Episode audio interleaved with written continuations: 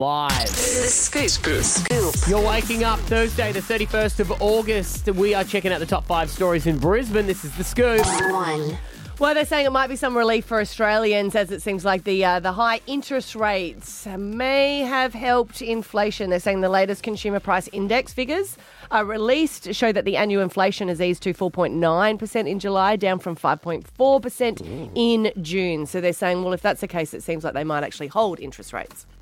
Inflation rose 4.9% last month, down sharply from 5.4 in June. The most significant price rises were housing up 7%, electricity up 15.7%. The latest inflation data and slowdown in consumer spending means households are likely to be spared another interest rate rise when the Reserve Bank meets next Tuesday. Mm-hmm. I think this is a, the first one as well that they're meeting with the new. Oh, yeah, head of I believe it. so. Yeah, I mean, she has been there for the whole time as well.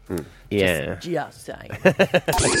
Queensland Premier Annastacia Palaszczuk has asked for privacy as a media as she holidays in southern Italy. She was uh, snapped by the Courier Mail. She's like, "Leave me alone. I'm on holidays." She's over there with our boy, Brisbane surgeon Dr. Reza, uh, and he's due to speak at an international medical conference in Naples. I think it's all right if um, politicians have holidays, but I here's what find she it embarrassing when they were trying to find her. Oh, I was oh, yeah. like, honestly, just leave her alone. Hmm. Like, it, I know they're trying to get a scoop, but he was saying, like, I'm here with a thousand colleagues. Can you please leave me alone? Because hmm. it must have just been embarrassing. Were they at the hotel breakfast when they got him? Look Well, like they look like they're at a leaving buffet. out. But she did say during it, she was like, I've got health concerns. Can you please leave me alone? Right. Hmm. Just out of curiosity, what are those concerns? Just my, Well- my boss sent me all the way over here to Europe, and I need to go back with Well, some I sort of thinking story. that. Are they Australians that have gone over there, or have they just reached out to anyone that's there and just put it Could out? be that, yeah. Could Because be I just that. think the people over there are like really confusing. They're like, yeah, no, no worries, we'll get this celebrity, and then Yeah. like, so what does this celebrity do? Apparently, Channel 7 sent one, someone over there and they hadn't even heard her album.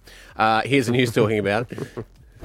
Is it her? Annastacia Palaszczuk unimpressed, No, please don't do that. reportedly telling the Courier Mail journalist, "No, this is a private trip. I don't want to say anything. I've had some health issues. I'm here on private holidays. Tell the photographers to go away. I'm upset you're here." Her partner Reza Adib intervening. Can we talk to you? Yeah, who are you? Danielle Guzmaroli from News Corp, but I'm a journalist. Oh, yeah, yeah. please don't. Yeah, she said that chick's got no idea who she is. She's just No come over idea. from England, like, right over, just got to do what I got to do. Three. Hey, we're always chasing a cheap flight, and um, now it's even easier to get one of those. Google has a new search function that allows travelers to hunt for the lowest fares. Now, while Google Flights already show where the current prices for your flight uh, search are low, typical, or high compared to past averages, it can now tell you the cheapest time to book your trips. So it'll say, hey, it's here at the moment. Maybe you should book this time of year, or maybe come back now, which is always good because there's nothing worse, and I'm terrible Oh, for yeah, it. I'll book one, and then I Yeah. go and look again later to see whether I got a good deal or not. And my heart always gets broken. So No. check out Google to get uh, in and amongst that one. Four. Well, Michelle Obama has been voted the most inspirational female of all time. The former U.S. First Lady, who's also an author and eternity, she uh, attorney, eternity.